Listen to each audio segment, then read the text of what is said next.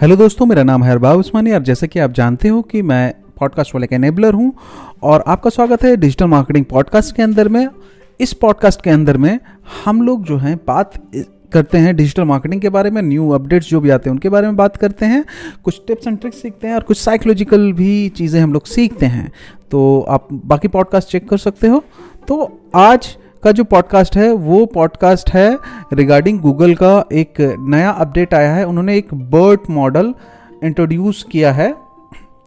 Bird model उन्होंने introduce किया है अपने सर्च इंजन पे, जो कि एक एनएलपी या कि जिसको हम लोग बोलते हैं नेचुरल लैंग्वेज प्रोसेसिंग का टेक्निक है, जिसका फुल फॉर्म है bidirectional encoder representation from transformation तो इसको शॉर्ट में बोलते हैं BERT B E R T BERT right so इन्होंने किया इसमें किया क्या क्या क्या चीज़ किया क्यों किया इसको हम लोग थोड़ा सा जानते हैं।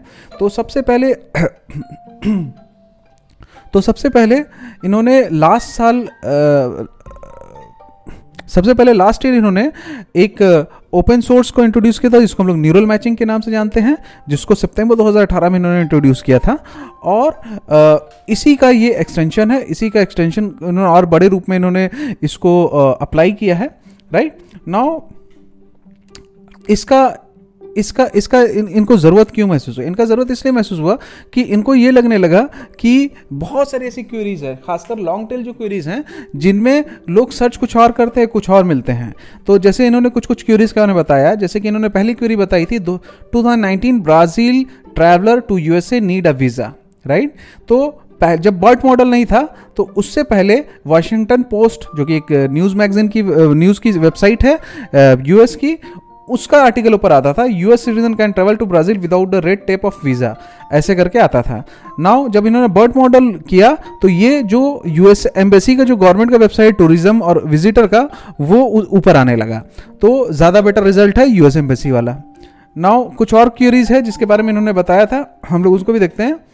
Right right? तो can you get medicine for someone pharmacy right now तो ये जैसे लॉन्ग टेल क्यूरी है इस क्यूरी में पहले आता था गेटिंग uh, uh, मतलब कि मेडलाइन प्लस की वेबसाइट थी वो आती थी getting a prescription field Medline plus Medline medical encyclopedia ये आता था। ना जब इन्होंने बर्ड मॉडल किया तब इसका जो गवर्नमेंट एचएसएस गवर्नमेंट का जो वेबसाइट वो आने लगा।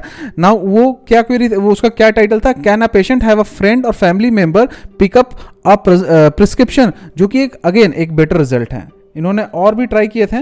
इन, इन्होंने राइट नौ इन्होंने क्या ट्राई किया था? Parking on a hill with no curbs right तो पहले इसमें इन्होंने जो एग्ज़ाम्पल दिखाया वो एग्ज़ाम्पल दिखाया है फीचर्ड स्नैपेट फीचर स्नैपेट जैसे गूगल करते हो बड़ा सा लिखा हुआ था ना उसमें।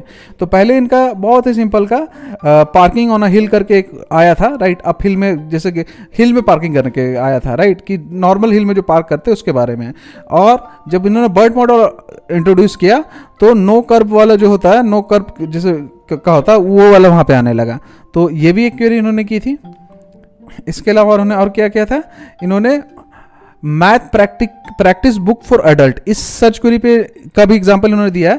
तो जब पहले था math practice book for adult जो पहले जो आता था, ये टॉप में आता था, ये आता था math practice grade six to eight the hundred plus series Amazon dot com Amazon का ही रिज़ल्ट आता था। ना जब इन्होंने जब इन्होंने अप्लाई किया तो अमेजन का दूसरा रिज़ल्ट ऊपर आया।